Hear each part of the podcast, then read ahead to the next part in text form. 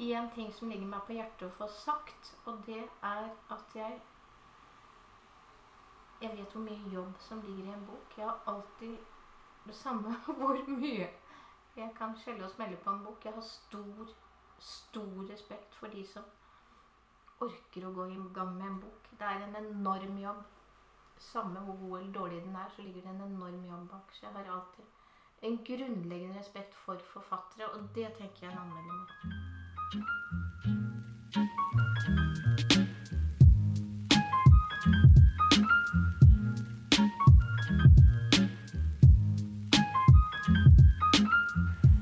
er på besøg her i Oslo hos øh, Katrine Krøger, som er litteraturanmelder i Dagbladet.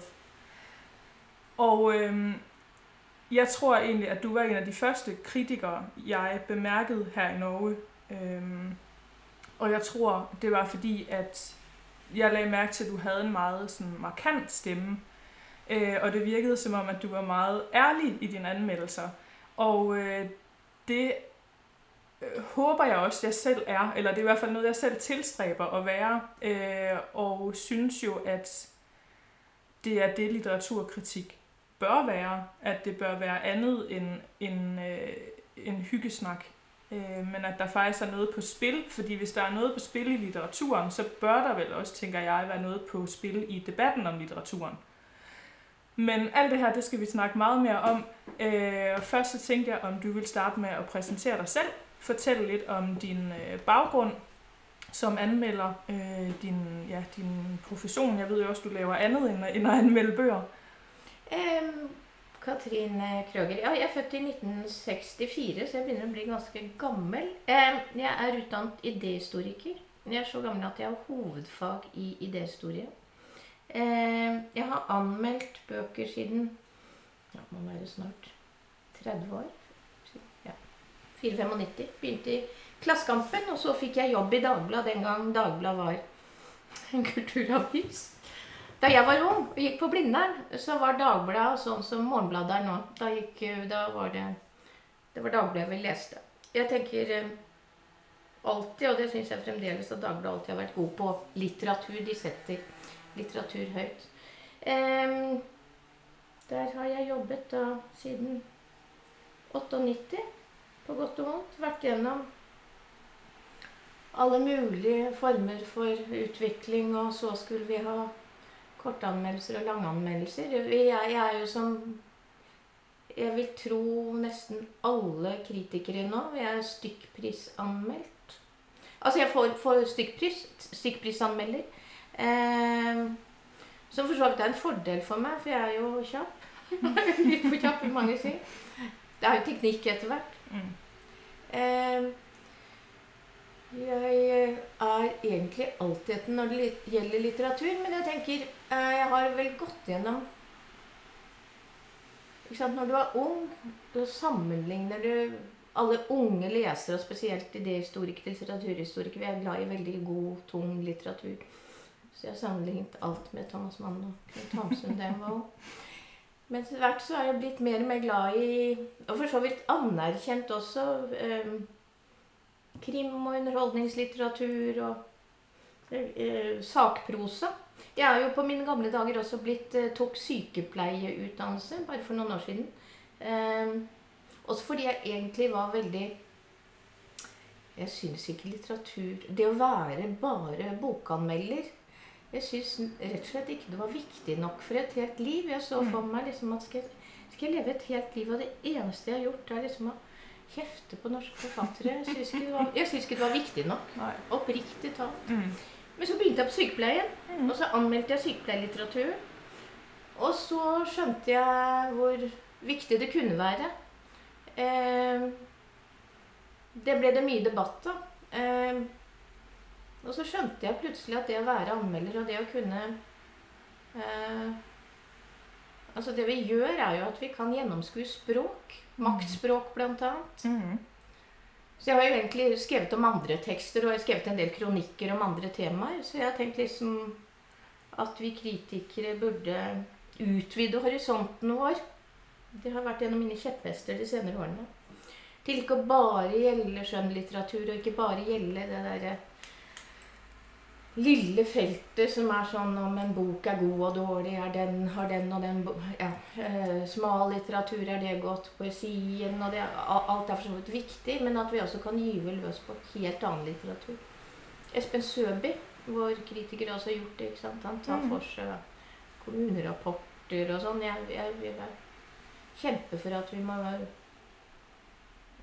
bruke, bruke det vi har eh, på helt andre ting. Blant annet lærebøker, som jeg anmeldte da i sykepleien. Der er det jo, det er jo i og for seg viktigere litteratur enn skjønnlitteratur.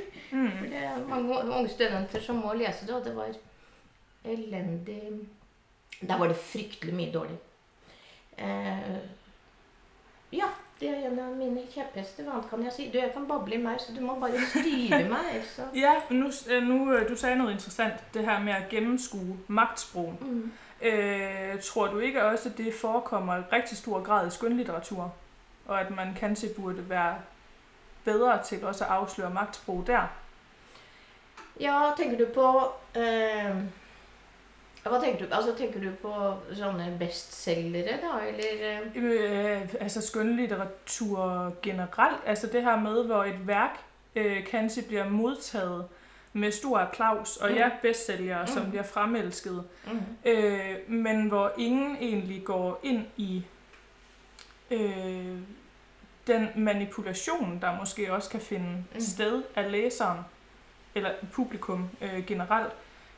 Øh, at forfatteren, og, men og det kan man sige, at, at øh, man som læser aldrig kan vide, hvad forfatterens agenda er, men, men i samme, øh, på samme måde som retorikken i fagbøger kan være farvet af eller pege læseren i en retning, så kan skønlitteratur jo absolut også det, Mm. tænker jeg. Det har jo Altså Det var jo denne Hamsun-debatten som kom. Mm. Han øh, Fryktelig Dingstad, spør du meg. han mener jo det. Jeg syns det er en farlig vei å gå. At, eh, for han, han Og det er jo på en måte det nye litt, da. En ny sånn at skjønnlitteratur eh, på et eller annet vis alltid er politisk, og det kan være farlig og manipulativ hvis du har politiske tanker.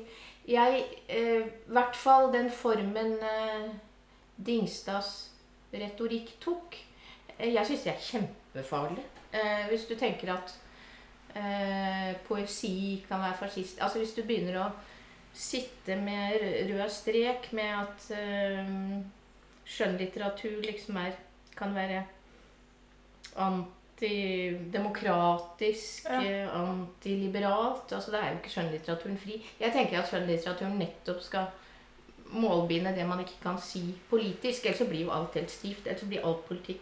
Så Ja. jeg, jeg er eh, Altså, i den grad det er det du spør om, så Mm. tenker jeg at det er en farlig vei å gå. Men i den grad jeg håper å si, disse bestselgerne Mm. eh, manipulerer oss da, og språket Mm. vårt, eh, så er jo det vår jobb å si at hør her, dette er bare tull og tøys. Og, altså, dette er jo ikke dette er ikke godt språk, dette er herming. Her er det eh, Det er jo det man kaller forførerisk. Mm. Ikke sant? Eh, jeg husker det gjaldt vel Roy Jacobsen, hvor eh, jeg, var, jeg var en av de veldig begeistrete for en sånn, den trilogien hans. Eh, fra Nord-Norge, fra før krigen og fremover. Eh, hvor han Bernhard Ellefsen begynte å snakke om forførerisk språk. ikke sant? Mm. Og det, det Det går det an å si om språk, men samtidig så vil man jo da kunne kalle veldig mange skjønnlitterater for forførere. Altså, Ja, på den måten Den er forfører. Altså, god skjønnlitteratur er jo også forførerisk. Du skal Ja. jo forføre lese. Ja, men også på den måten kan kritikeren vel også være den, som forfører. Ja, hvis ja, han eller hun netop bruker ord som sproget er forførisk, eller det her er fantastisk, det her er årets bog, Ja, ja. øh, det der er den bedste bog, jeg har læst i mit liv. Ja, Det er jo også en måte at ja, ja yes. Mm, er er manipulere lidt på, kan man sige. Eller ligge en vei, i hvert fald. Jeg er absolutt skyldig der, for jeg driver og kaster terninger, og jeg er jo enten veldig begeistret eller Ja, ja. Altså, jeg er jo en begeistret eller ubegeistret anmelder. Ja, jo- ja, ja, altså jeg kender det jo også selv. Jeg har jo også øh, i flere år hatt den her litteraturblogg, øh, Mm. mm. Ja. Og øh, jeg begynte egentlig allerede med det her såkalte bogbloggeri øh, for, jeg tror det er sånn 8-9 år siden, øh, før jeg startede med at studere litteraturvidenskab, og før det overhovedet blev sådan en, en ting, øh, var vi, jeg tror vi var sådan en 5-6 stykker i Danmark, ja. øh, som, som begyndte med det her øh, bogbloggeri og fik øh, tilsendt anmeldereksemplarer fra forlaget, og vi fik jo ikke noget for det, vi gjorde, men syntes jo bare, at det var fedt, at vi kunne få lov til at, at sige noget om, om bøger, og de bøger, alle andre læste, og som blev anmeldt i aviserne og sådan noget. Og der mærkede jeg også rigtig hurtigt, at det handlede om at være positiv og at være begejstret. Og er der noget, jeg, som ikke er naturligt for mig, så er det at være begejstret.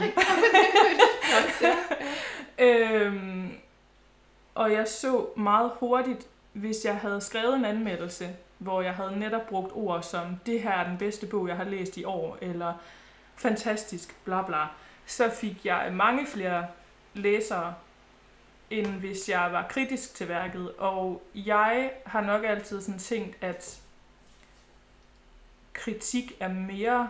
Altså hvis kritikken er serveret ordentligt, så er den mere lærerig, end hvis man er begejstret eller bare skriver, den er fantastisk.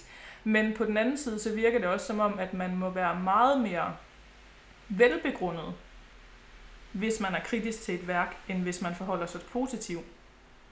Hvordan har du oplevet det? Altså det her med, at man måske bliver, øh, det bliver for langt, at man forklarer mere nærgående, hvorfor man synes, bogen er dårlig, end hvis man synes, den er god.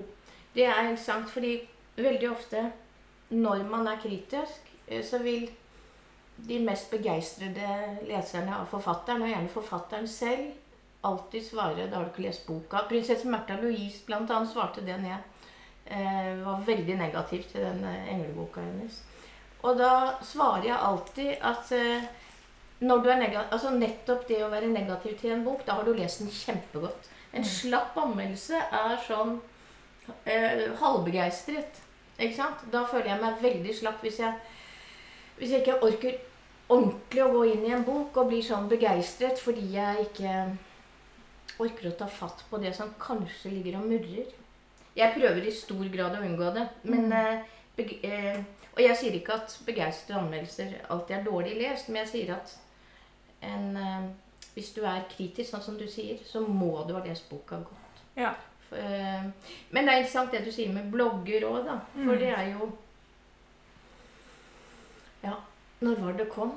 Eh, for ja, 10 år siden? 10-15 år siden? Ja, jeg tror det var der det, det sådan begyndte, og så har det jo eskaleret igennem de sidste 5-3 år. Og, øh, forlagene bruker det jo helt bevisst, ikke sant? Og ja. jeg tenker jo ofte du, det er mye galt ved oss kritikere. Ja, mm. altså, vi, er, vi er negative. Ja, eh, men vi er i hvert fall vi har et oppdrag, og vi mm. får like mye penger om vi er negative eller ikke. Ja. Eh, den bloggvirkeligheten bruker forlagene bevisst. Her, her, i Norge er det han mm. Juritzen som begynte med det. Ja. Eh, og så kom de store forlagene etter.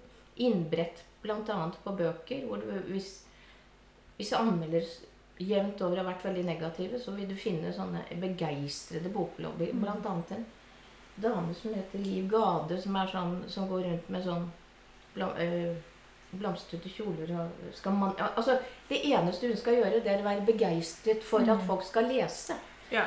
Og, og, så blir hun fremstilt Eller for lesere så tror jeg ofte ikke det er noen forskjell at de ikke kan se forskjell på en sånn begeistret bokleser som skal mm. promovere all verdens litteratur. Mm. Ofte er de delvis ansatt av forlagene. Og en kritiker hvis jobb det er faktisk å si at denne boka går dårlig.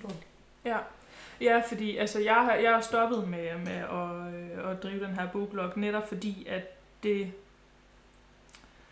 altså det bød meg så meget imod alt det her med promovering og at man gør gratis reklame for noe man kanskje ikke er enig i, og at jeg ofte kunne føle at jeg skulle gjøre det på en bestemt måde for å få læsere øh, og for at få kontakter. Øh, og jeg, øh, altså jeg tror, jeg er lidt sådan for ærlig til at, at lade mig være reklame for andre. Øh,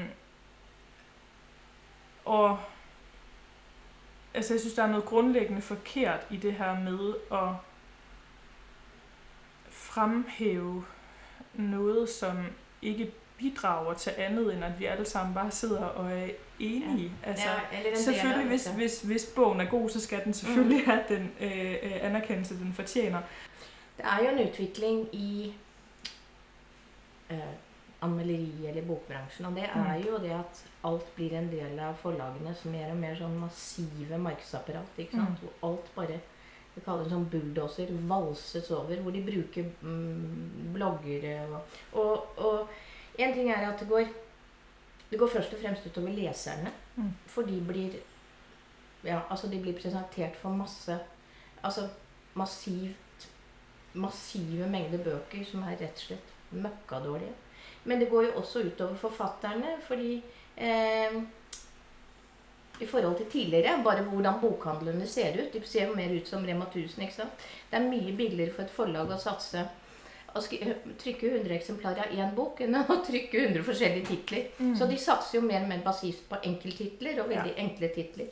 Men så må jeg også si om bloggerne at jeg syns jo flere, flere og flere av de har profesjonalisert seg. Man skal ikke, Noen av de er veldig gode. Mm. Blant annet noen krimbloggere som jeg syns er veldig sånn nyansert og ærlige. Mm. Så man skal liksom ikke kimse av bloggere. Det er jo, det er jo ymse Nej, nej, på oss Altså, kritikere òg, men jo... men eh, jevnt over så er det jo Så er jo mange av de kjøpt og betalt. Men Mm. flere av de Det blir jo en sånn profesjonalisering av de òg etter hvert. Og jeg vil jo tro etter hvert at lesere Vi får da håpe at lesere stoler etter hvert på de som de Altså jeg tenker jo alltid at lesere de stoler på forfattere. De, de liker forfattere, og de liker etter hvert anmeldere eller Mm. blogger. ikke sant? Kan stole på den, eller er det sånn at du bare svelger inn møkkabøker? Så etter hvert så kanskje det siler seg ut litt selv òg, i beste fall. Ja, det, det kan man jo sige, og som, ja, som du siger, der findes jo selvfølgelig også øh, rigtig mange dygtige iblandt. Øh, det er bare det her med, med en gang ting bliver populært, og, og der er nogen, der ser, at det fungerer, så er der jo altid nogen, der vil drage nytte af det, og så forsvinder det gode måske lidt i Mm. mængden. Og det kan man jo sige er også lidt det samme med litteratur. At øh, det er de her bestsælgere og de samme forfattere om og om igen, som, som øh, får reklame, og som det bliver snakket om, som bliver inviteret til diverse øh, ja, samtaler og Ja, så ja, videre. ja. Så det er det samme, du hører om igen og igen. Så, så, de, øh, så alle andre også sådan forsvinder lidt i mængden. Og det kan være vanskeligt at finde den der balancegang. Øh, og og som, som du siger, det er også det er jo lidt synd for læserne, at det skal være så vanskeligt at navigere Mhm. i det litterære felt, når der egentlig er så mange, der gør noget for, at så meget litteratur som muligt skal spredes til så mange læsere som muligt, men at så kommer der de her bulldozer, som du kalder det, Ja. og flader det hele ud, og så er der kun et par enkelte populære, som stikker opp Men jeg, til sist. altså, Bror Hagemann, en forfatter, han har skrevet en veldig god kronikk om det. Og det var i forbindelse med en eller annen debatt eh, om anmelderi og at vi var sure, eller ja. Eh, og da kalte han eh, også at man trenger anmeldere, for de er faktisk det eneste sand i maskineriet. I Mm. det derre mer og mer eh, brutale markedsføring til forlagene. Ja. Eh, og samme hva man sier om oss, vi tjener ikke mer på å skrive en dårlig anmeldelse enn en god Altså eh, mer på å være negativ enn eh, å være positiv. Ja, netop, fordi det tenkte jeg, vi måske også skulle komme litt mer inn på, det her med, øh, om man skriver positivt eller negativt. Fordi nu i dag, i, jeg vet ikke, øh, men sådan meget sammenfaldende med, at jeg skulle snakke med deg, så er der jo kommet ut den her artikel på øh, bog 365, hvor de netop har en lang artikel om det her med litteraturkritik, øh, og hvordan kritikeren skal forholde sig, hvilken rolle de skal have, om forfatteren skal svare igen på den kritik, de får. Og øh, der øh, er der en, øh, øh, Knud Gørvel fra, øh, han er fra, er han fra Gyldendal Kappel? Kappelendam, Ja, Kappelendam. Kappelendam. Kappelendam. Han, øh, han siger i den her artikel, at han er begejstret for, for dig, når du skriver positivt, øh, og og, altså når, når du er positivt engageret. Men så tænker jeg, og, og der sigter han til, når du så skriver positive anmeldelser. Men så tænker jeg, at være positiv engageret kan jo netop også være at være super kritisk, fordi som du sagde før, så viser det ofte, at man rent faktisk har læst bogen meget nærgående fordi man ved, at det kræver så meget mere at få lov til at sige noget negativt om en bog, og så må man virkelig være forberedt Og så i samme øh, øh, sammenhæng, så kommer det her ord slagt frem, at kritikere slagter. Og der har jeg undret mig meget over det her med, hvorfor man nødvendigvis mm, tænker, at slagt er lige med negativt, eller negativt er lige med slagt. Ja. Eh, eh, det med Knut Gørvel det har sin bakgrunn i Jeg tror det var i fjor, ja. Eh, da Henrik Langeland kom med en bok Mm. på Cappelen Dam eh, som de hadde satset massivt på. Og så var jeg veldig negativ. Eh, og så skrev vel Gørvel en sånn Facebook-innlegg hvor han kalte liksom Han kalte meg mobber. Det syns jeg er et farlig ord, da. At en kritiker er ut Altså det der å si at når en kritiker er veldig negativ til en bok som man liksom har sagt, uh, satset massivt på, så mobber man ikke sant, at vi blir en del av den krenkelitteraturen. Og det er helt umulige ord å bruke Det er helt umulige ord å bruke på slakt. Jeg må jo si at ikke sant, en slakt er så mangt. Eh, og, jeg, og, og, og slakt er eh, Det er en sjanger Jeg jobber i Dagbladet, en tabloidavis. Eh, jeg skriver for leseren av Dagbladet. Eh, jeg kan være ganske ondskapsfull når jeg er veldig negativt. Og jeg kan på en måte meske meg i skjellsord. Så jeg skjønner for så vidt at Gørvel reagerer. ikke sant? For det virker som jeg sitter og nyter å meske meg i skjellsord. Jeg har jo også en gang sagt at det er mye lettere å slakta. Så Det er mye sånn, det er større vokabular, så det er på en måte morsommere å skrive en slakt. Fordi, eh, eh, fordi du har mye mer sånn der skjellsord å velge mellom. Altså blir mye bedre altså blir mye tøffere anmeldelse Mm. enn om du er begeistret. Altså hva skal du bruke, at det liksom er sterkt. Altså Mm. mye vanskeligere å være eh, språklig liksom finurlig når du er begeistret. Og det høres jo så slemt ut å si, så jeg burde sikkert ikke sagt det, men det er jo sant òg, da. Mm. Eh, og en real slakt er jo, er jo veldig god lesning. Eh, så jeg skjønner at man kan reagere på at sånne som meg sier eh, slakter, men det er noe ikke sant? Det ligger i, at en anmeldelse i seg selv skal være morsom å lese for Dagbladet-leserne. Mm. Eh, men så er det jo sånn, og, og jeg kan forstå at man kan reagere på at liksom, sant, det er slemt. Og vi kaster jo også terning, ikke sant. Og det er også sånn Det er også en sjanger, terningkastet. En toer, treer, firer. Man kan si mye om terningkast. Eh, går det an å kaste terning på en bok? Jeg tenker jo at det kan det. Men eh, det fins jo mange måter å skrive anmeldelser på. ikke sant? Du har tidsskriftsanmeldelsen, som skal være nyansert, og som alltid liksom skal gå i, i dialog med en bok, og hente frem og diskutere. Og så fins det eh, Morgenbladet Dag og Klassekampen vil jo si at de liksom prøver å være litt mer Eller i hvert fall, de, de kaster jo ikke terning, selv om de er jo gode til å slakte. Ellefsen er jo slaktemester. Mm. Eh, Jeg har, når jeg sitter og skriver en slags, så må jeg si at det, det blir liksom tekststykke i seg selv. Og selvfølgelig går det utover forfatteren, og selvfølgelig er det slemt. Og selvfølgelig kan jeg i ettertid tenke, uff, tenke at det her er da altså, brutale greier. Men så tenker jeg det er en del av det er en del av boks, en boks historie. De var mye, mye slemmere mot hverandre før. Ja. Vi kritikere er blitt så servile Mm. etter at vi ble liksom profesjonalisert. Hvis man leser sånn kritikk fra gamle dager De var jo sånn mestere Ja. i å hverandre. Og de var Ja. personlige, og de var private. Og de Mm. kunne ta igjen.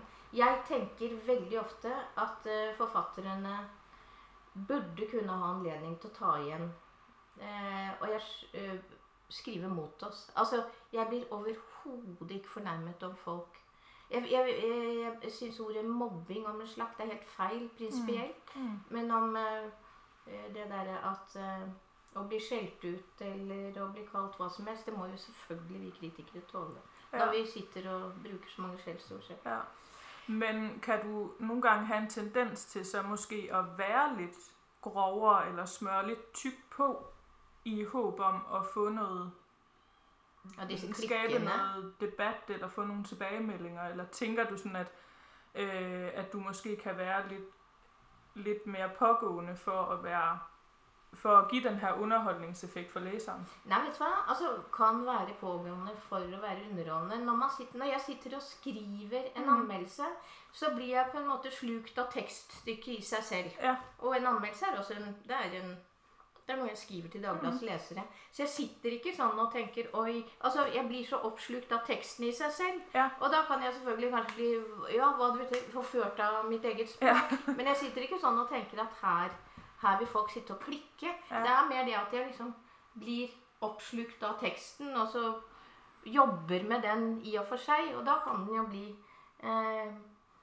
eh, kanskje slemmere enn jeg i utgangspunktet hadde tenkt, da. Mm. Eller eh, snillere. Men jeg Ja. syns jo jevnt over så jeg, jeg vil jo aldri såkalt slakte en bok eller være negativ til en bok for å være, for å være negativ eller for å få en, et klikk. jeg syns jeg er blitt litt for eh, snill, egentlig. Og liksom på mine gamle dager. Litt Ja. for sånn der slapp Men det kan jo også blive en fortælling i sig selv, altså det her med, hvad for et rygte øh, man så får som anmelder. Jeg kan huske, der var på et tidspunkt en dansk anmelder, øh, hvad var det hun hed?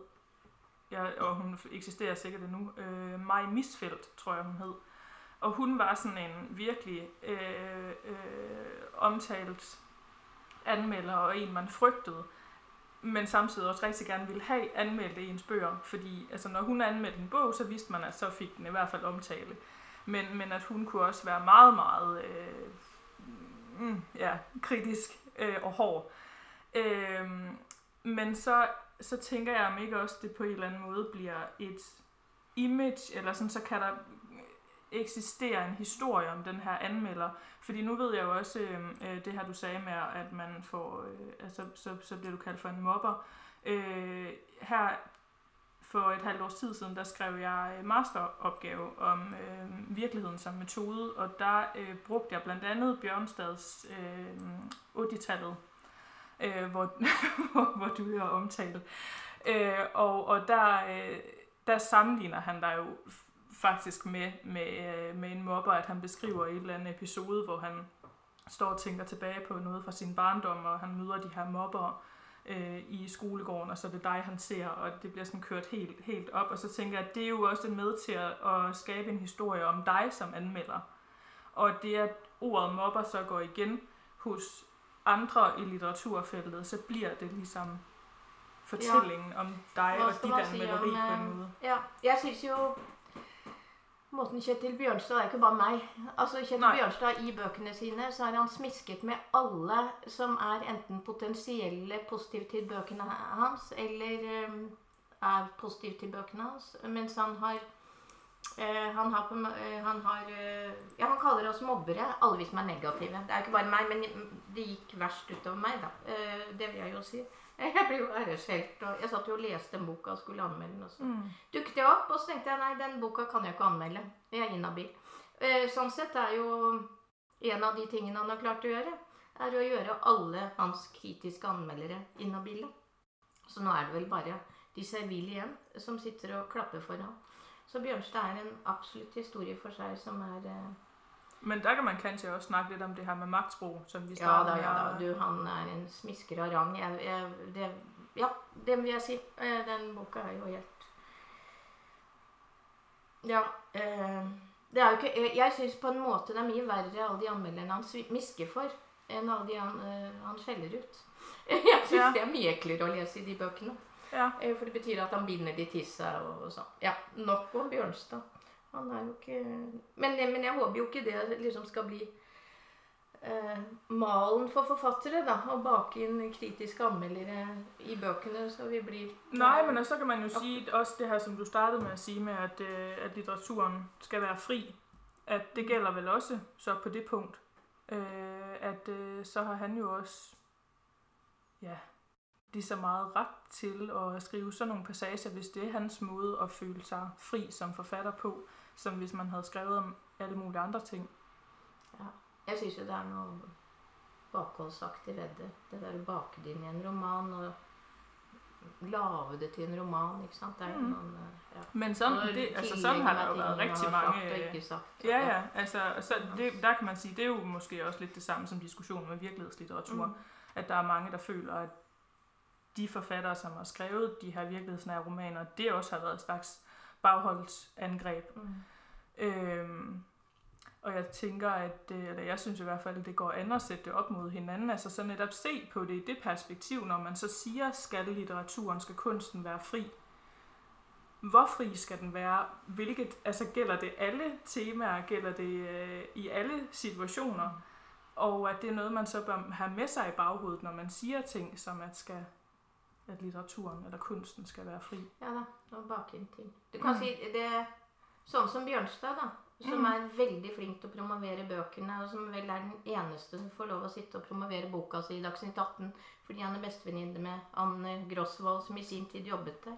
Han er jo han eh, Det det går mest utover, er jo andre forfattere. Rett og slett fordi han kupper så mye plass. Eh, fordi han med ja, Det er helt sikkert forfattere, nei, lesere som liker han, men han er jo også en renkespiller av rang. Så det er virkelig ikke synd på han. Han er jo ja, Apropos bulldoser som bare kjører over mm. all kritikk av bøkene, så er jo han verre enn forlagene, vil jeg si. Men, men det tror jeg også er noe der i hvert fall er gået opp for meg, det der med, at da jeg startet som litteraturstudent, der var det jo drevet af det her oprigtige øh, engagement og nysgerrighed, og det var et helt nyt felt, et helt nyt område, og jeg synes jo, alt var så stort og spændende, og det der med, hvis man mødte en forfatter, som man godt kunne lide, så var det jo næsten som at altså, møde paven.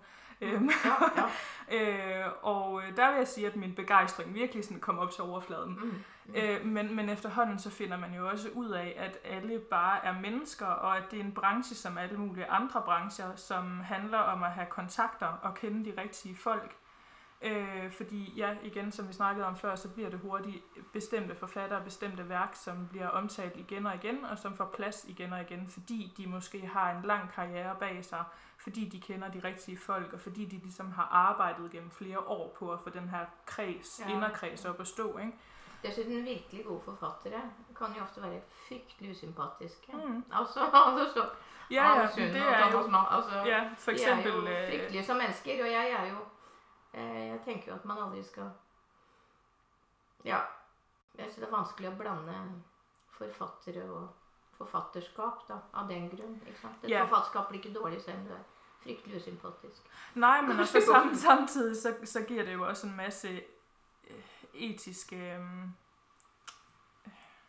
etiske udfordringer, ja. tænker jeg som man absolut bør tage op til overvejelse igen og igen og spørge sig selv om. Fordi det tænker jeg er en stor del af det at være anmelder og kritiker, det er det her med at møde sin egen fordomme. Fordi det mærkede jeg også hurtigt, da jeg begav mig ud i det her anmelderi, at, øhm, at det kan være rigtig nyttigt at udfordre sin egen fordomme, og altså være ærlig om sin fordomme, men så også turde gå ind i dem og udfordre dem, at finde ud af, hvorfor har jeg de her fordomme, eller hvorfor er det, jeg tænker, at det her er dårligt, eller eller hva det kan være. Vet du hva, det er interessant. Eh, og det er faktisk en av årsakene til at jeg eh, anmelder underholdningslitteratur, mm. såkalt. Eh, rundt frem til sånn 2000-skiftet eller noe sånt, så var det jo sånn at vi anmeldere at vi liksom ikke Det var veldig delt. Det var det som kalles kiosklitteratur, underholdningslitteratur, bestselgere. Som var liksom en del av litteraturen vi anmelder ikke tok. Ikke Dagbladet heller. Og så var det Så anmeldte vi den seriøse litteraturen. Og så husker jeg Det har jo med hvordan bokhandlerne er blitt veldig forskjellige. ikke sant? Plutselig når du gikk inn på ark, så var det jeg husker jeg så liksom ti på topplisten. Og så, sant, så får man barn, og så treffer man mennesker som liksom har et annet forhold til litteratur. Vanlige lesere som ikke er sånn litteraturlesere. Så skjønte jeg at de bøkene de leser, det er sånn vi ikke anmelder. Så tenker jeg det her må man ta på alvor. Så da husker jeg gikk til Fredrik Vandrup i Dagbladet og så sa jeg, vet du hva, vi må begynne vi må, Det var 'Øya' annet av Victoria Hislop. Eh, vi må jo anmelde det folk leser, og det de blir presentert for. Og så begynte jeg å anmelde underholdningslitteratur. Og det er også er, ikke sant? Der prøver jeg som best jeg kan å være ærlig. Jeg, elsker, jeg er veldig glad i krim. Jeg elsker å drømme meg bort i underholdningslitteratur. Egentlig mer og mer jo eldre jeg blir. Eh, og da prøver jeg liksom på min paradoksale måte. Altså jeg kan se liksom at En underholdningsbok er liksom Den er eh, ja, kopier, den er dårlig skrevet, den er full av floskler. Men jeg opp, blir oppslukt av den. Og da prøver jeg å bake inn det i anmeldelsen. Altså, man skal ikke Jeg skal ikke ikke sant? Hadde jeg vært yngre, så hadde jeg ikke stort nok på meg selv tror jeg, til å si at, eh, at jeg liksom sluker en bok, og så legger den igjen og så tenker jeg, men dette er jo så dårlig, dette må jeg jo si er dårlig. Og omvendt, egentlig.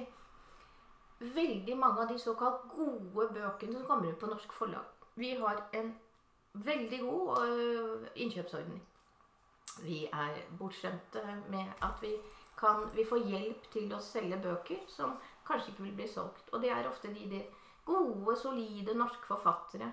Veldig ofte det jeg kaller sånn forfatterskolelitteratur, som blir sånn eh, Altså hvor, hvor det, du ser det er nydelig språk, du ser det er vakkert, du ser alt sånn kunstnerisk er helt estetisk, men så er fortellingen kanskje gørrkjedelig, eller du har lest det før. Veldig ofte var det en periode hvor alle skulle skrive sånn barndomserindringer, sånn nærhet. Og, og da, da er vi anmeldere nesten forpliktet til å skrive at dette er godt. Men så har jeg tenkt Vil jeg kjøpt denne boka selv? Nei, det vil jeg ikke. For det er jo ikke en fortelling som liksom driver med Tematikken i seg selv er ikke god nok, eller den er ikke drivende nok. Og da sier jeg ikke at alt skal være eh, sånn underholdningslitteratur, men at tematikken er liksom for kjedelig eller for tam eller for Og det skal du også være ganske ærlig om, da. Ja. Men hvordan anmelder du en bok som du ser er kunstnerisk helt topp? Ja. Og samtidig at den ikke har noe At den ikke har noe driv, eller at jeg vil aldri eh, Jeg ville liksom aldri anbefalt den til venner å bruke tid på, fordi tematikken er på en måte så velkjent og ikke god nok. Og der skal du også prøve å være ærlig. Mm. Og det er faktisk noen av de bøkene jeg Det er en av årsakene til at jeg tenkte nei, jeg kan ikke holde på med anmelderi lenger, for jeg er så glad Jeg er så lei av såkalt god litteratur. Da mener jeg ikke virkelig god, men jeg mener de der kunstnerisk, artistisk skriveøvelsene som er så gode. Ja. Det har jeg prøvd å skrive en del om. Da, for jeg Mm. mener det, det ligger jo en ærlighet i å si at du kan ikke skrive 'løp og kjøp', og så ville jeg aldri løpt og kjøpt selv. Mm. Jamen, jeg tenker er det ikke også gjerne sådan med klassikere, eller det har jeg i hvert fall selv siddet med følelsen av som litteraturstudent, øh, at alle de her klassikere, som man får at vide, man skal læse og Mm. helst også elske, jeg synes, de er røvkedelige. Ja, Altså, ja, ja, ja. Noen av de, ja, ja. Ja. Ja. Men Men jeg, jeg må bare si dette går ikke på vanskelighetsgrad. Jeg liker jo vanskelige bøker. Og, altså, det går ikke på sånn at man ikke skal orke å bruke lang tid på en god bok. Men da må den ha et tematikk også som liksom sitter. Så det går ikke på sånn at ja, eller det der med, den må ha et eller annet som driver deg til å lese Ja, videre. ja. Eh, og, og for meg så må det også være noe annet enn et pænt sprog. Ja, ja. Altså, jeg kan, jeg kan ikke sidde og få orgastiske fornemmelser 500 sider i streg over et flot sprog. Altså, der må være noget mere. ja. Øh, og, og som du siger, det synes jeg også, der bør være plads til, at man kan være ærlig omkring, Mm. at der, der måske skal mere til, og særligt også nu, hvor bøgerne kæmper med så mange andre medier øh, og formater, Mm. at så kan litteratur, jeg ved ikke, kanskje kan den ikke fortsætte øh, være bare Men jeg, jeg, jeg tenker jo at der har det vært en utvikling. Jeg husker jeg Altså, jeg har jo lest så mye. Jeg husker jeg ett år begynnelsen av 2000-tallet, kanskje 2005-2006. Da talte jeg debutanter. mm. Halvparten Altså, jeg tror nesten alle debutantene var jeg-bøker. Ja. Halvparten dreide seg om eh, selvmord eller Ja. døden på et eller annet vis. Men der har du jo ikke sant, denne jeg-litteraturen som jeg, Mm. man til slutt blir veldig lei av. Ja. Men der har det jo absolutt vært en utvikling. da, altså Jeg syns Ja. jo veldig mange debutanter Altså unge forfattere, eh, klima de, altså de, de blir mer og mer politiske. Mm. Og at de liksom beveger seg ut av seg selv. Så denne jeg-litteraturen er forhåpentligvis på vei til å forsvinne litt. For vi kan ikke sitte sånn og gnure i vårt eget jeg. Det var vel egentlig Knausgård. Jeg husker når han Det var interessant når han kom med sin ja, ordentlig jeg-bok. For da hadde det vært så mange år med så mange romaner som du så var sånn halvt selvbiografiske. Og så brukte du han eller hun istedenfor. Og så var det sånn veldig Da husker jeg jeg satt og tenkte Gud, hvorfor kan de ikke bare si jeg? Hvorfor kan de ikke bare si dette er Ja. dette er meg selv. Og det gjorde jo Knausgård på en helt ypperlig måte. Ja. Eh, men han tok også luven, tenkte jeg, fra en del av denne jeg-litteraturen. Han Ja. gikk så inn i den. Selv om det er jo kommet fryktelig mye jeg-bøker etter det. Men eh, noen av de er gode, og noen av de er ikke fullt så gode. Mm. Men jeg tenker jo at eh, jeg, jeg tror jo absolutt at litteraturen er i ferd med å bevege seg ut i noe som er viktig. Det er vanskelig, veldig vanskelig å skrive god litteratur. Du må ha et tema, du må ha ja. Det er vanskelig å skrive god underholdningslitteratur Ja, absolutt. faktisk. Ja. Men, men ja, altså jeg tror, der er noget af det der, du siger med, med jeg-litteraturen, for jeg har selv tænkt det. Øh, altså på et tidspunkt, så var, så var jeg også jeg var sådan helt kvalm af det der navlepilleri. Mm, mm. øh, at man, man skriver ud for egen navle. Og, øh, men, men der er jo mange andre, eller altså, der er mange måder at skrive om sig selv på, og i hvilken grad læseren så skal opdage det, eller at det skal behandles, som om man skriver om sig selv. Øh, nu, jeg, øh, jeg debuterede selv med en roman her sidste sommer, øh, og øh, jeg, før det, så havde jeg egentlig altid tænkt, at jeg lag, eller lå inde med en historie, som, øh, som jeg skulle fortælle øh, med udgangspunkt i mig selv. Og, og, men så tror jeg, jo ældre jeg blev, jo mindre behov fik jeg for at fortælle den fortælling. Og så fandt jeg faktisk også ud af, da jeg begyndte at skrive noget andet, hvor stor, hvor, hvor stor positiv effekt det havde at skrive om andre end mig selv. Altså det der med at indtage et andet perspektiv. Øh, nu den roman, jeg, jeg så endte med at skrive, øh, er jo, hvor hovedpersonen er en 60-årig kvinde. Og det at så indtage det perspektiv og se, eller prøve at se tilværelsen fra et helt andet perspektiv end mit eget, med en person, som er så anderledes fra mig selv, men samtidig vældig lige mig selv. Det var en utrolig lærerig oplevelse. Og det synes jeg, at mange flere forfattere måske burde gøre, fordi det giver også en rigtig stor gave til læseren. Altså det, det er derfor, jeg altid har læst. Det er det her med at læse om mennesker, som er så forskellige fra mig selv, som jeg så kan lære et eller andet af og tage med videre. I stedet for, at vi skal sidde og læse litteratur, som handler om dig selv, eller Mm. altså sådan det der med, at man skal kunne spejle sig ja. og genkende sig igen i litteraturen. Selvfølgelig skal man det, men det er der jo mange måder at, at gøre på. Ja, og de beste forfattere er jo altså, hva skal man si, romanforfattere. De som er liksom født romanforfattere, de kan jo lage en rekke figurer. Altså ut Ja, fra det så, de så ser. hvorfor ikke, hvorfor ikke gøre det, i stedet for at skrive så- om sig ja. selv, og muligvis støde en masse mennesker rundt sig? Ja, ja, altså, men det er er jo de gode romanene, ikke sant? Det er Ja. jo de der som ser eh, Som ser det mangfold, da. Ja, Og det er jo helt selvfølgelig at du baker inn deg selv i en eller annen person. Men det er ikke hovedsaken. Det er jo liv selv du skal ja.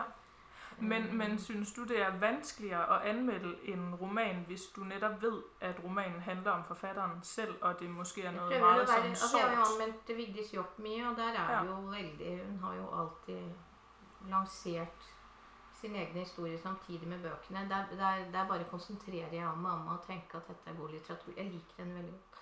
Eh, Det er eh, Og det kan jo være vanskeligere og vanskeligere, men, henne. men, eh, men der er jeg Der forholder jeg meg ikke til henne i det hele tatt. For rett og slett Hun skriver for godt til det, tenker jeg.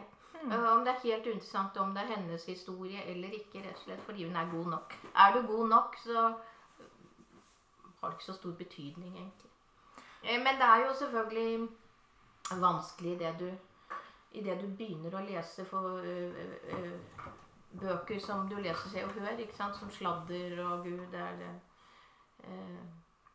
Eh, jeg er egentlig veldig lite glad i Jeg liker ikke egentlig sånne eh, filmer som er hentet fra virkeligheten heller. Jeg, synes, jeg, synes, jeg liker det ikke. Nei. Jeg, jeg driver og jeg har ikke noe jeg blir ikke noe oppslukt av det der at det skal være eget liv. Jeg synes det blir sånn kikkeraktig ved det. Dessuten er det alltid forløyet, ikke sant. Ja, det hadde vel enda vært sannheten, men det er det jo veldig sjelden. ja, en forfatter altså, vil jo lyve om sitt eget liv. ja, og det er jo, det er jo altid versjoner. Ja, ja. øh, mange versioner. Men jeg tænker, gør det alligevel ikke noget ved værket, hvis netop forfatteren selv i nærmest sådan samme åndedrag, som de udgiver en roman, som ligger tæt på deres eget liv, fortæller et eller andet i medierne, som, hvor der så måske pludselig ikke hersker nogen tvivl om, at det, de skriver i romanen, er deres Men det er det litt Apropos Vigdis Hjort, da, Mm. som jo er en sånn eklatant eksempel på det. Så jeg tror ikke hun kan hjelpe for det, for hun klarer hun Det bare renner ut av henne. Men jeg tror hun hadde Hos henne hadde nærmest lønt seg aldri liksom ha et sånn lanseringsintervju hvor hun alltid måtte si at det egentlig og sånn, for hun eh, Hennes bøker bærer eh, Skriver så godt at hun ikke trenger det derre hjelpen. Men jeg tror altså, Som type så tror jeg aldri hun klarer å la være å bare bable i vei om at det egentlig er sånn. Men hun har jo Ja, det er jo en sak, sak for seg, denne siste, disse siste bøkene hennes. Men Ja, hennes bøker går det så godt an å lese og konsentrere seg om at dette har ingenting med Vigdis Hjorth å gjøre. Egentlig er de der eh, fortellingene fra hennes eget liv de er sånne sidefortellinger som er bare forstyrrende. Men altså, det, jeg, synes, det, jeg synes, det er virkelig interessant. Øh, altså, det er jo også øh, den masteropgave, jeg skrev, der har jeg selvfølgelig også øh, øh, brugt Vigtig Shorts forfatterskab. Jeg, og jeg hører rigtig mange, som siger det her med, at det går let an at læse Vigtig Shorts romaner uden at drage paralleller til virkeligheden. Men der kommer ligesom aldrig nogen sådan forklaring på, hvorfor. Altså det er ligesom om, så er det nok at bare sige, at jeg leser det som en roman, eller jeg... Altså, ja, i gamle, altså, er det sådan? Nei, vet du hva? Altså Det derre med Ikke sant? Dette med å hente fra eget liv. Knausgård Ja. Altså siste ti årene så har det jo blitt så mange sånne uh, bøker. Og jeg syns det er ødeleggende, fordi du sitter og leter. Kan det være den? Kan det være sånn? Kan det være Mm. Men i gamle dager leser vi da romaner som romaner. Vi Ja. satt jo ikke med sånn Oi, oi, er dette sant? Er dette ikke sant? Det er bare slitsomt. Ja. Så det, det, der, det er ikke noe vanskelig å lese en roman som en roman. Eh, det som er ødeleggende, er jo at eh, de siste 10-15 årene så driver vi og leter etter forfatterens eget liv i romanen. Ja. Har du lest Hamsun som liksom Er det han, er det Mm. han? Altså, det hadde eh, Altså alle de der store klassikerne når jeg, Da jeg leste det er jo Som ung du egentlig sluker romaner. Mm. Elsker å sluke romaner Mm. aldri sittet og liksom reflektert over er dette egentlig forfatteren eller ikke. Mm. Så jeg tenker jo eh, Det der at vi i det hele tatt har kommet til å si at eh, går det an å lese en roman uten å tenke på forfatteren? Det er jo, det er jo ødeleggende for litteraturen. Altså Ja. Det sier jo noe om hvordan vi har klart å ødelegge Hvordan alt blir jeg-fortellinger. Ja. Eh, Så det er kanskje mer et bevisst valg, leseren må ta om man leser det som en... Ja, det, det, at det at vi i det hele tatt driver og må ta det valget, det, det er blitt Jeg leste ikke litteratur som det var Men, Men, men, men hvor tror du egentlig det valg, altså, eller det, det er kommet fra? Altså det der med, at vi... Hvordan tror du det opstået? Hvem, Ja, ja, nei, hvem men har... altså, Det blir jo mer og mer sånne jeg-romaner. ikke sant? Ja. Som beveget seg mer og mer over i at de skulle være såkalt autentiske og sanne. Og Ja. mer sånn vrenge ut indre liv. Og at eh, fortellingen ble litt borte. da, Mm. ikke sant? Altså storyen ble borte. Gudene vet om det er disse forfatterskolene også som hadde Jeg får det alltid for meg at de forfatterskolene når de begynte å oppstå, så skulle jo alle sånne unge forfatterspirer De fikk jo beskjed om å hente stoff fra eget liv. ikke sant? Ja, Bare byen der. Eh, ja men det er jo ikke sånn man leste romaner i gamle dager. Eh, det der også drive sånn og skulle ha disse veldig sånne jeg-fortellingene. Dostojevskij, for eksempel. Altså, eh, han har jo helt sikkert skrevet mye fra eget liv, men det er jo Mm. ingen som har hatt glede av Dostojevskij fordi man har sittet og lurt på hva som er hva han og boka. Eh, for du skriver jo sant om livet selv, og det er jo det du er ute etter. Du er jo ute etter noe som kan hjelpe ditt eget liv. Ja, Ikke noe som du kan sitte og lure på å ha med forfatterens liv å gjøre. Det blir jo Mm. bare sladderaktig. ja. Ja, altså jeg har tenkt riktig rigtig meget over det her selv, altså hvor det er kommet fra, hvordan det er opstået, og hvordan, hvordan det har udviklet seg. Og jeg tænker, om det også har noe å gøre med det sådan generelle mediebillede, det der med, at der bliver større og større opmærksomhed på Jeg, ja, det enkelte individ, Mm. og at alt skal være, som du siger, autentisk, og at man kanskje som læser ikke øh, stoler så meget på øh, en fortælling, som er pakket ind i en tredje person. Eller, altså det der med, du, når, nu hvor vi har tilgang til så meget teknik, og vi kan filme os selv, vi kan se andre hele tiden, øh, live stories på Instagram, bla bla, så øh, bliver det måske mere sådan forventet, at man står frem som sig selv, at vi har ikke lyst til noget sådan fake. Nej. Vi har ikke lyst til at blive indbildt et eller andet tredjepersons fortælling om noget, som kanskje er sket. At Men vi det, vil, vi vil have garanti for, at det faktisk er sket. Hvis du skal komme her og fortælle mig en eller anden grusom historie, så vil jeg også have, have øh, en garanti for, at det faktisk er sket. Og så må man jo tenke ah, Jeg har tenkt på det med selvbiografier. Mm. Eh, er det noe som er forløyet, så er det virkelig selvbiografier. For det er en iscenesatt fortelling om den du tenker du er der. Så ser du tilbake på hvordan du Altså, du siler. Altså, du bør ikke, du bør ikke ly, altså, du lyver så du tror det selv. Mm. Men det er jo ikke, en selvbiografi er jo virkelig ikke sannheten, tror jeg, om et liv. Det er sannheten om det livet du tenker akkurat der. Det kunne vært helt forskjellig ti år tidligere. tidligere eller noe sånt. Ja, ja, hvordan man tenker den skal være fremstilt. Ja, så det der med det autentiske er jo egentlig bare noe vrøvl. Det er jo iscenesatt. Ja. Eh, så det du er ute etter, er jo noe du kan hente selv. da. Det høres så løft ut å si sånn Jeg kaller det sånn eksistensbevegende, eller at liksom sier noe ordentlig om liv og døden og kjærligheten og de store tingene og de små tingene. Og det kan være en god fortelling. Mm. Dessuten så det har jeg, jeg har drevet og reist rundt på skoler en del og snakket mye om bøker. Og da har jeg alltid prøvd å si at det er to typer litteratur. ikke sant? Altså Det er den der litteraturen som liksom Høres ut som veldig banal eh, skille, men egentlig gir det mening. Litteratur er enten sånn at du kan få lov å flytte fra deg selv, som for så vidt er underholdningslitteraturen. ikke sant? Langt bort fra deg selv. Eller så er det det at du vil inn i deg selv og finne ut mer om deg selv. og det det siste er jo for så vidt det som man kaller tung litteratur, eller ekstensbevegende, eller hva man skal si. Og det er jo Du trenger ikke noe Altså være autentisk der. eh, At en annen skriver ordentlig om sitt eget liv. Altså du, du, du kan skrive langt mer autentisk om noe fjernt fra deg, noe nært deg på en måte. Autentisk om livet selv, da. Eller man skal si. Ja. Autentisk er jo også et vanskelig ord. Ja, ja, ja, Absolutt. For å vende litt tilbake til det her med øh, kritikernes rolle, eller litteraturkritikkens rolle, så læste jeg øh, her den anden dag øh, noget i en roman. Øh, en dansk roman, som hedder Kvinde set fra ryggen, som øh, handler om den øh, danske kunstner Hammershøj øh, og hans kone. Øh, den er skrevet af Jesper Wung og der faldt jeg over et rigtig fint citat, øh, som jeg tænkte, jeg vil læse højt, og så kan vi øh, kanskje snakke lidt ud fra det. Mm. Øh, og her er øh, øh, konen Ida og øh, Vilhelm, de er på besøg hos en anden kunstner, øh, Willumsen. Og øh, de snakker lidt om det her med øh, at blive fremhævet eller glemt som kunstner. Og så siger øh, Willumsen, du må hjælpe Vilhelm. Han har det ikke i sig. Man kan være nok så dygtig, men tingene skal bokses ud i verden. Og det er måske med fanfarer og nøgne pigebørn, der klapper. Ellers bliver han glemt. Vilhelm vil helst bare male, siger Ida. Han siger, men hvor skal det maleri hænge, spørger Willumsen.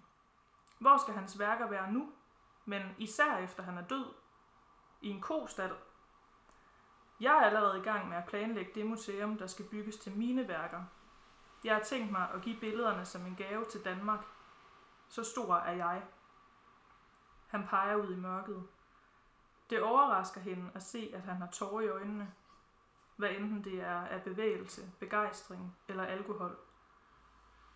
Fru Ida, siger han, du må ene kvinde slæbe Vilhelm op på bjergtinden. Ida har det, som om hun er blevet bedt om at styre et automobil hjem til Danmark. Hvad skal hun kunne gøre? Men bonitet, forsøger hun. Vilhelm vil lade maleriet tale. Men malerier taler ikke, svarer Willumsen. De er lag af tavshed. Det er kun, hvis man gør opmærksom på dem på den rigtige måde, at publikum kan bildes ind, at maleriet har en stemme.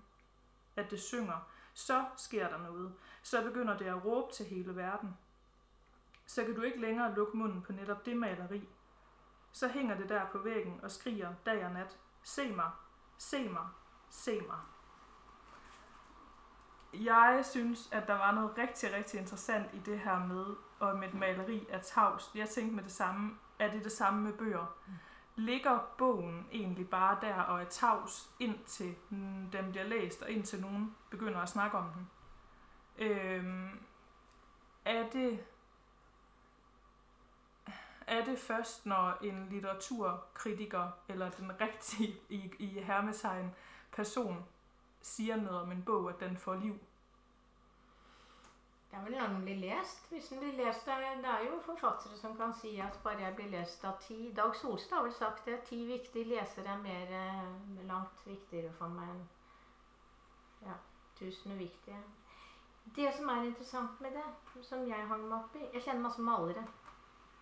Eh, Billedkunstnere. Malere. Mm. Eh, og de, er vel, de var eldre enn meg, for jeg vant ut sånt miljø. Så på 80-tallet De malte malerier, ikke sant. På 80-tallet så kunne man stå og male malerier. Eh, være norsk maler. Og maleriet solgte seg selv. Det å bli sett. Mm. For det er jo også det de snakker om. Eh, hvis du debuterte på Kunstnerforbundet, eller sånt, så fikk du Du ble intervjuet i samtlige aviser. For så vidt også litt eh, Hvis du ga ut en bok, bokdebutanter En bok var en stor begivenhet. Den, den sa seg selv Altså, du selv behøvde ikke gjøre noe for at maleriet skulle bli sett, eller at boka skulle bli lest. Eh, mens nå, altså i de senere 30-årene Det har jo med det derre at du må selge det inn selv. Og det er jo mm. derfor så mange av disse eldre, litt hjelpeløse Eldre og eldre bør ikke være så gamle heller, men både forfattere og malere som ikke kan dette plongeverdenen, som ikke kan dette salgsgreiene. Da får de malerier som blir stående på atelieret. Du får bøker som blir liggende Altså som blir brent i. ikke sant? Du får ti ja. lesere, 20 lesere. Og det er en stor forskjell. Og jeg tror det både har med at det er blitt veldig mange malere blitt veldig mange forfattere. Mm. Vi lever i en sånn ikke sant? Det er gode Det er, det er, det er blitt et sånt mer sånn yrke alle har, og vanskelig å skille rubbel og bit. Men også det der med at så mye av en kunst har med den som har malt jeg-fortellingen og måten å promovere på eh, Jeg husker det var, var det en av disse Og det dreide seg om Dag Solstad.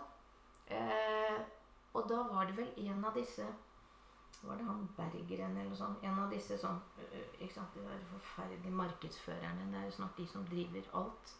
Som begynte å snakke om Solstads hår og rare måter å snakke på og sånn, som hans bevisste måte å selge bøker på. ikke sant? Mm. Som om han helt bevisst, som om hele hans forfatterskap dreide seg om at han øh, liksom solgte seg selv. Det heter noe, ikke sant? At, han, at hele hans at hans eh, måte å være i verden på, at hans person, mm. var en del av et salgsapparat. Ja, og når, med en gang du begynner å snakke sånn, så taler ikke lenger boka, så taler ikke lenger maleriet, fordi det blir det derre Hele personen din skal kunne selge. Og jeg vet om ja, ja, veldig mange... ganger så blir det jo også De her bokbare blir jo mer en performance enn ja, det ja, blir øh, ja. Men, men, men, sånn altså Man kan si ting var bedre før, men akkurat der var faktisk ting bedre før. Mm. Og det egentlig så ser man det mye mer i malerkunsten, og det var interessant. Det dreide seg om maleri mm. her. Fordi de gammeldagse malerne som tenkte at et maleri i seg selv er viktig, ja. og det burde selge seg selv, har skjønt at det går ikke. Nei. De malerne, de 80-talls-, 90-tallsmalerne som maler, de sitter og maler, og de har ikke De verken vil eller kan det derre språket med å blogge eller lage sine egne sider eller selge seg Nei. selv. Og da blir maleriet hengende på en vegg. Og da kan man si er det Det er jo like sant Altså, en kunstverk er det Har det en verdi i seg selv, eller må det bli sett eller lest? Eh, ja, fordi hva vil det også si å bli, uh, bli sett? Fordi det er jo også i den her romanen, der snakker de meget om det her med at Hammershøi, der gikk jo rigtig mange år mm. før han ble mm. anerkendt kunstner mm. i Danmark, og i dag der sælger hans værker jo for flere ja. millioner. Ja. Men, men, men fordi han var netop, i hvert fald sådan som det bliver fremstillet i den her roman, han var jo optaget af at male. Mm. Det var det, han kunne, og det, han havde lyst til. Mm. Men så har hans familie påtaget sig rollen som dem, så solgte, solgte øh, ham ind, ja. og dem, som promoverede ham. Øh, og Men du kan også, Altså, ja. det, det bliver, jeg tror også måske, det er lidt derfor, jeg har øh, ja, opgivet lidt det der bogblog og miljø og sådan noget der, fordi jeg synes, det bliver så to modstridende ting på en eller anden måde, det der med, hvad litteratur for mig oprigtigt og oprindeligt er, men at hvad man så må gøre den til for at ja, sælge eller for at blive set. Og jeg tror, det kom også utrolig meget bag på mig, da jeg så selv debuterede, mm. hvor vanskeligt det faktisk er at blive set. Fordi jeg tænkte jo, jeg sad med en masse gode kort på hånden, fordi jeg selv har været en del af det her miljø i så mange år, og fordi jeg selv har bogblogget og har så mange kontakter i det miljø, og jeg tænkte, så skal jeg sende bogen til den og den og den og den, og så vil den i hvert fald blive set og bla bla bla. Og der er bare ikke sket en skid.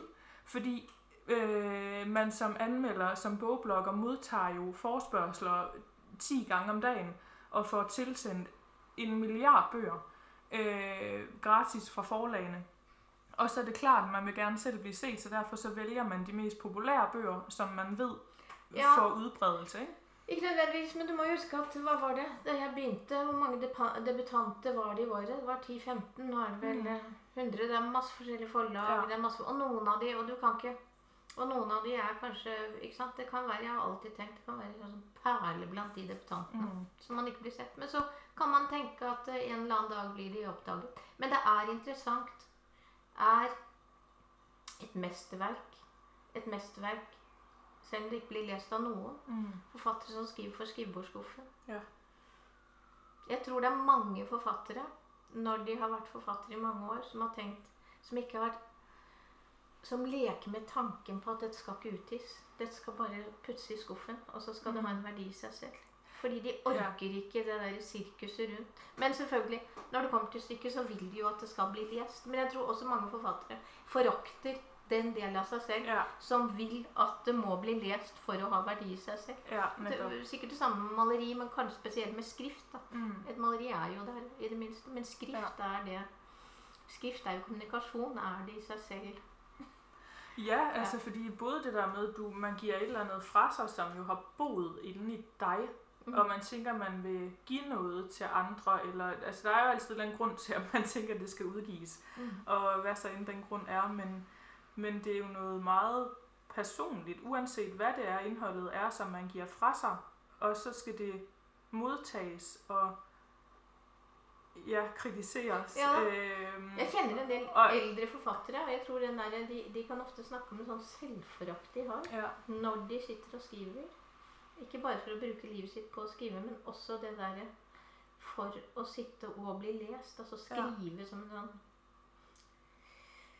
At de får mer og mer sånn både frykt og kanskje til og med mer sånn forakt for det der sirkuset med at Ja. boka skal ut, og at du skal promovere den, og at du skal si hva du har sagt. Ikke sant? At du på en måte, Jeg tror forfattere kan være veldig ferdig med en bok når de har skrevet boka. ja, Men så må de inn og sitte og snakke om hva de egentlig har ment. Og... mm. Nei, det er kjempe Det sitatet var veldig godt, og det er sant, Det er ikke noe svar på det.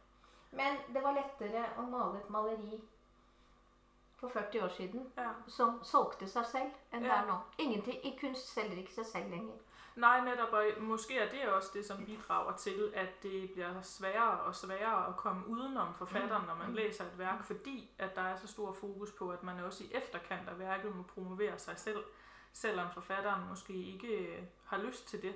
Øh, altså, mm, ja, jeg, altså, jeg synes også på mange måder, det er utroligt grænseoverskridende, det der med at sidde og snakke så meget om sig selv, og hver gang jeg øh, er i kontakt med nogen, hvor jeg tænker, det kunne være øh, øh, det kunne kanskje bidrage bidrag til et eller andet positivt for min roman, hvis jeg sagde sådan og sådan, eller gjorde sådan og sådan. Mm. Øh, fordi altså, det, det er ikke naturligt for mig, øh, men, men at man ved, det er nødvendigt. Må sende til meg, da, så jeg lese den. den, den ligger faktisk her. jeg har taget den med. ja, selvom jeg igen bebyder mig meget imod, Nej, men, men jeg jeg har efterhånden det, lært, at, øh, at det er sådan, man gør. For dette er Dette, dette er eh, Det er dansk. Det er Ja. gitt ut på dansk forlag. Ja, ja.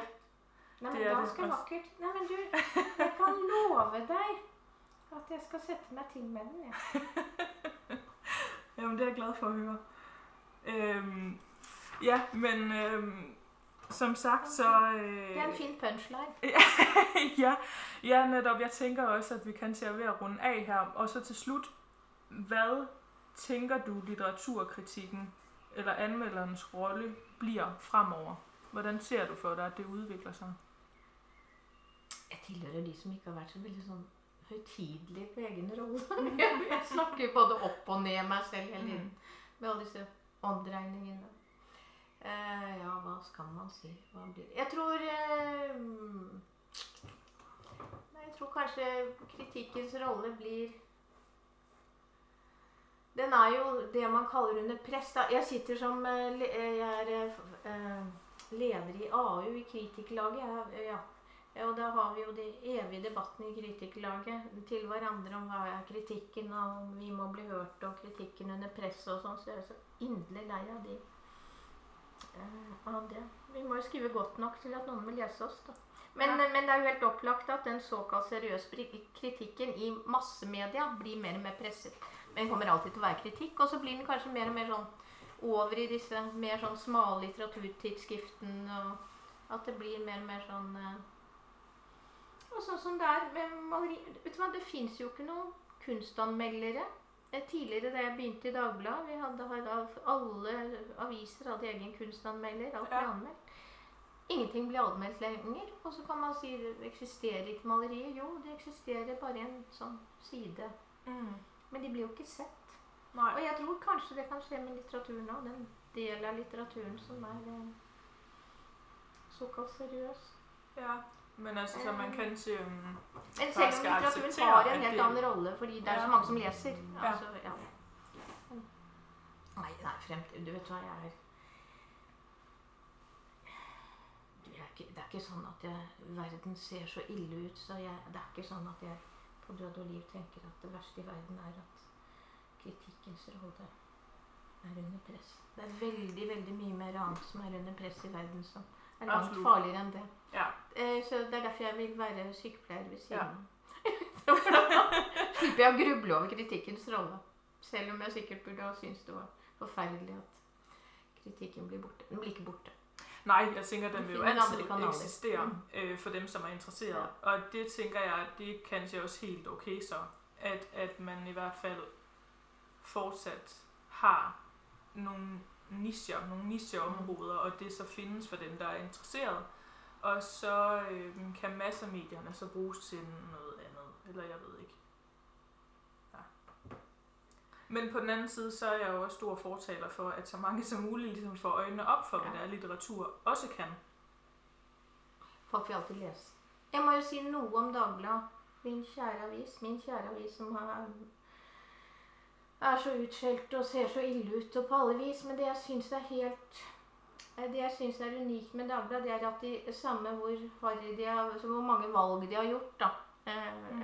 på, som eh, jeg på ingen måte syns har vært så kloke, så har de jo alltid Alltid så har litteraturkritikken vært veldig viktig for dem, og det kommer den til å være Mm. så lenge Dagbladet består. Så det, Mm.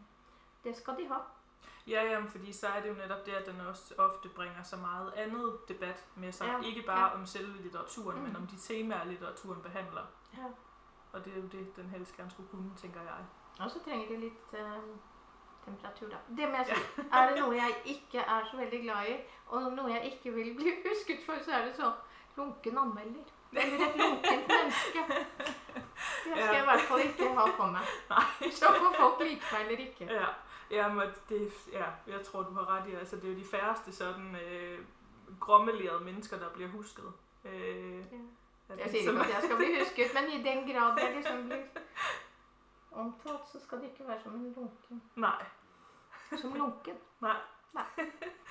ja, men kanskje vi skal runde af med det så. Ikke, ikke blive et lunken menneske. Ja. Ja, Så skal jeg lese på visse betingelser av Pernille Løv. jamen I det er, promise. Ja, glæder jeg mig til at, at høre, hvad du synes om den. Det er fjern. Ja. Tør du det? Nej, det ved jeg faktisk ikke. Nej, men uh, tusind tak, fordi jeg måtte komme, og fordi du havde lyst til at deltage. Og tusen takk for at du spurte meg. Dette var en virkelig fin samtale. Ja, det var rigtig interessant og dejligt at få, øh, få delt lidt tanker på det her område.